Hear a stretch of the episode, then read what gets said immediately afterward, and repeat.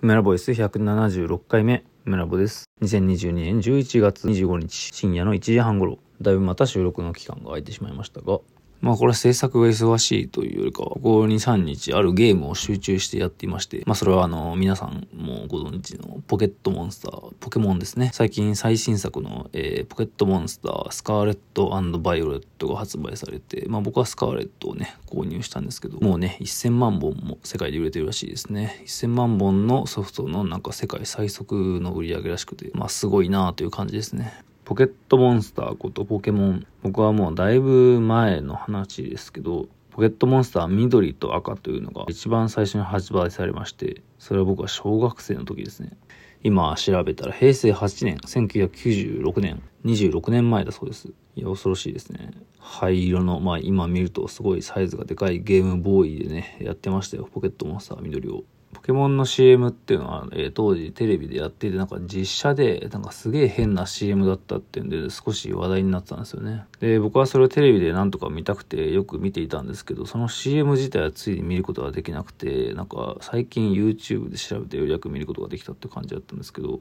まあとにかくね、なんか噂になっていたんですよ。あの、近所とか友達の間でポケットモンスターみんなやってるよっていう感じでね。で、近所のトロマインっていう、あの、まあトロ駅の近くにある、まあ、なんかデパートというかね、今もあるんですけど、そこの一番上がゲームが売ってまして、まあ今はもうそのお店はないんですけど、そこに学校の帰りに行って、あの、ポケットモンスターの赤が全て売り切れていて、あの、緑が最後の1個だったんですよ。なので、それを買って、え、プレイをしました。選択肢が必然的になかったんですね。で、まあ残った最後の1個だからかなんかわかんないんですけど、僕の買ったそのポケモン緑が、ロムがなんかすごい、まあ外れだったのかわかんないけど、まあそのレポートをするそのセーブをしてですね、あの、それを記録しながらやっていくんですけど、そのセーブがもう何度も何度も消えるんですよ。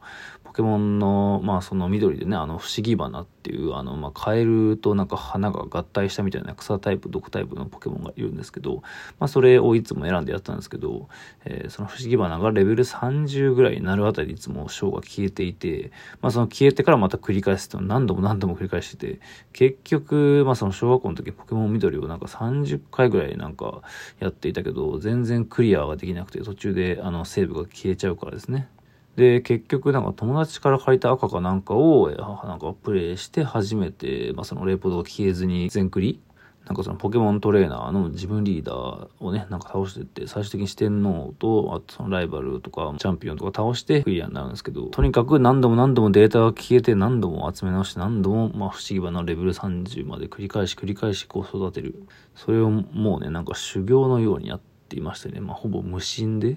まあしかしね、それはあの、楽しかった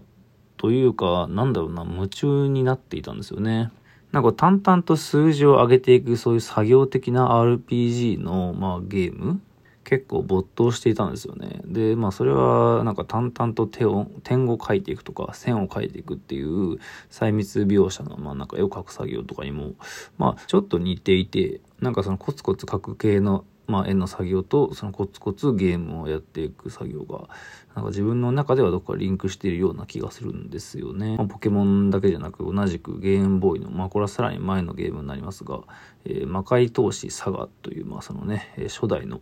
作品をゲームでもやっていましてですね、その小学校ぐらいの時に。まあそれもすごい淡々とやっていましたね。すごい、まあ今見ると本当に情報量が少ない。まあそもそも色がないモノクロですしね。しかしまあその少ない情報量のドット絵の中から様々な情報を自分の頭の中で妄想して楽しんでいったわけですよ。初代のポケモンなんていうのはまあなんか草タイプ毒タイプのまあ不思議花をメインに育てているんだけどそのまあ始まった最初の村か近くにはまあ虫タイプとかね、あの飛行タイプとかいるんだけど、そんなにタイプもまあ多くはないというか、そのポケモン自体に今ほどの多様性がなくて、なんかやっているとポケモンの種類というのも、だいたいこれかなっていう感じで決まってくるんですよね。151匹というまあかなり多いあの、まあ、ポケモンがいるわけですけど、その中で何を選んで対戦していくのかってなると、あんまり多様性はなくですね。まあしかしその限られた数の中ですっごい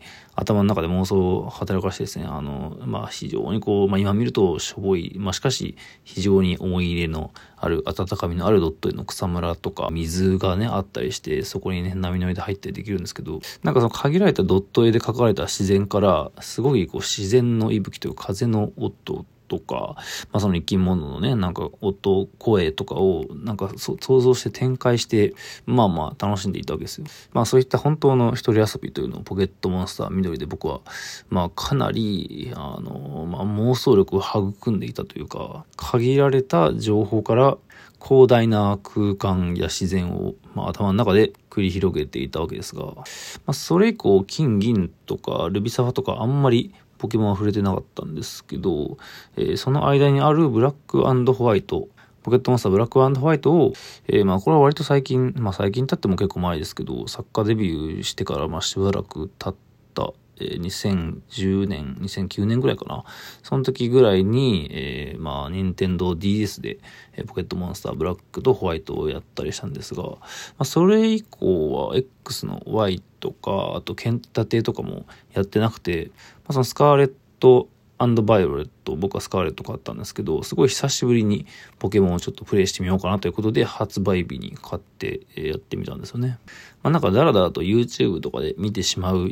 その配信とか動画とかで、ポケモンの対戦を僕見ることすごい多いんですよ。なんかモコとかね、ライバルリーとか、あと今日ポケチャンネルですとか、ポケモンソルジャーっていうね、やつの A0 さんと切ないさんという二人の組み合わせが好きだったりとか、まあその見てるけど、まあ最近は全然ポケモンの本体自体はやってなくて、まあしかしこのやってないの損なんじゃないかなとなんか思ってですね、急にこうやろうと思ったんですよ、久しぶりに。まあなんといってもポケモンといったらね、本当にグローバルコンテンツ、世界で人気な、それこそ超モンスター級のコンテンツですよね。なんか全然関係ない話なんですけど、以前カタール、カタールじゃないや、ごめん間違えた、えっ、ー、と、サイパンですね。あの、サイパンに取材に行って、あの、数日滞在する機会がね、あの、かつてなぜかあったことがあった、あったんですが、そこで知り合った現地の人から、えー、なんか、まあ、話を英語でね、あの、した時に、なんか日本人だと、あの、ジャパニーズだと言った時になんか、ポキモンって言われて、なんか、ポケモン？ってあ、ポケモンのことかっつってね、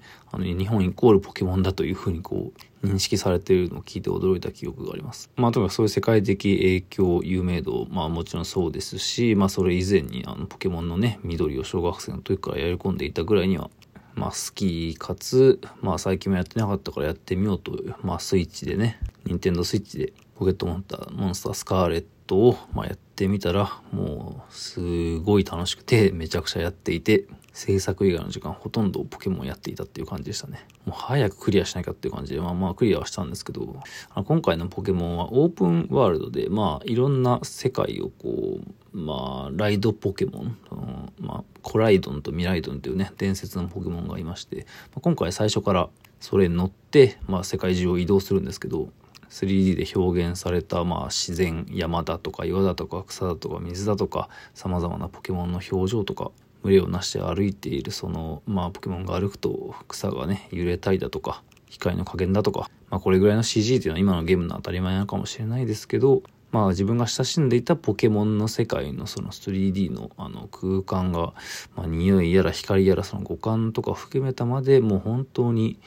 なんでしょうね。まあ、かつて自分が幼少期に親しんでいたすっごい少ないあの情報量のドット絵の世界から妄想で繰り広げられてい繰り広げていた、まあ、その世界がもうほとんど完璧にデータで再現されているというような印象を受けたんですよね。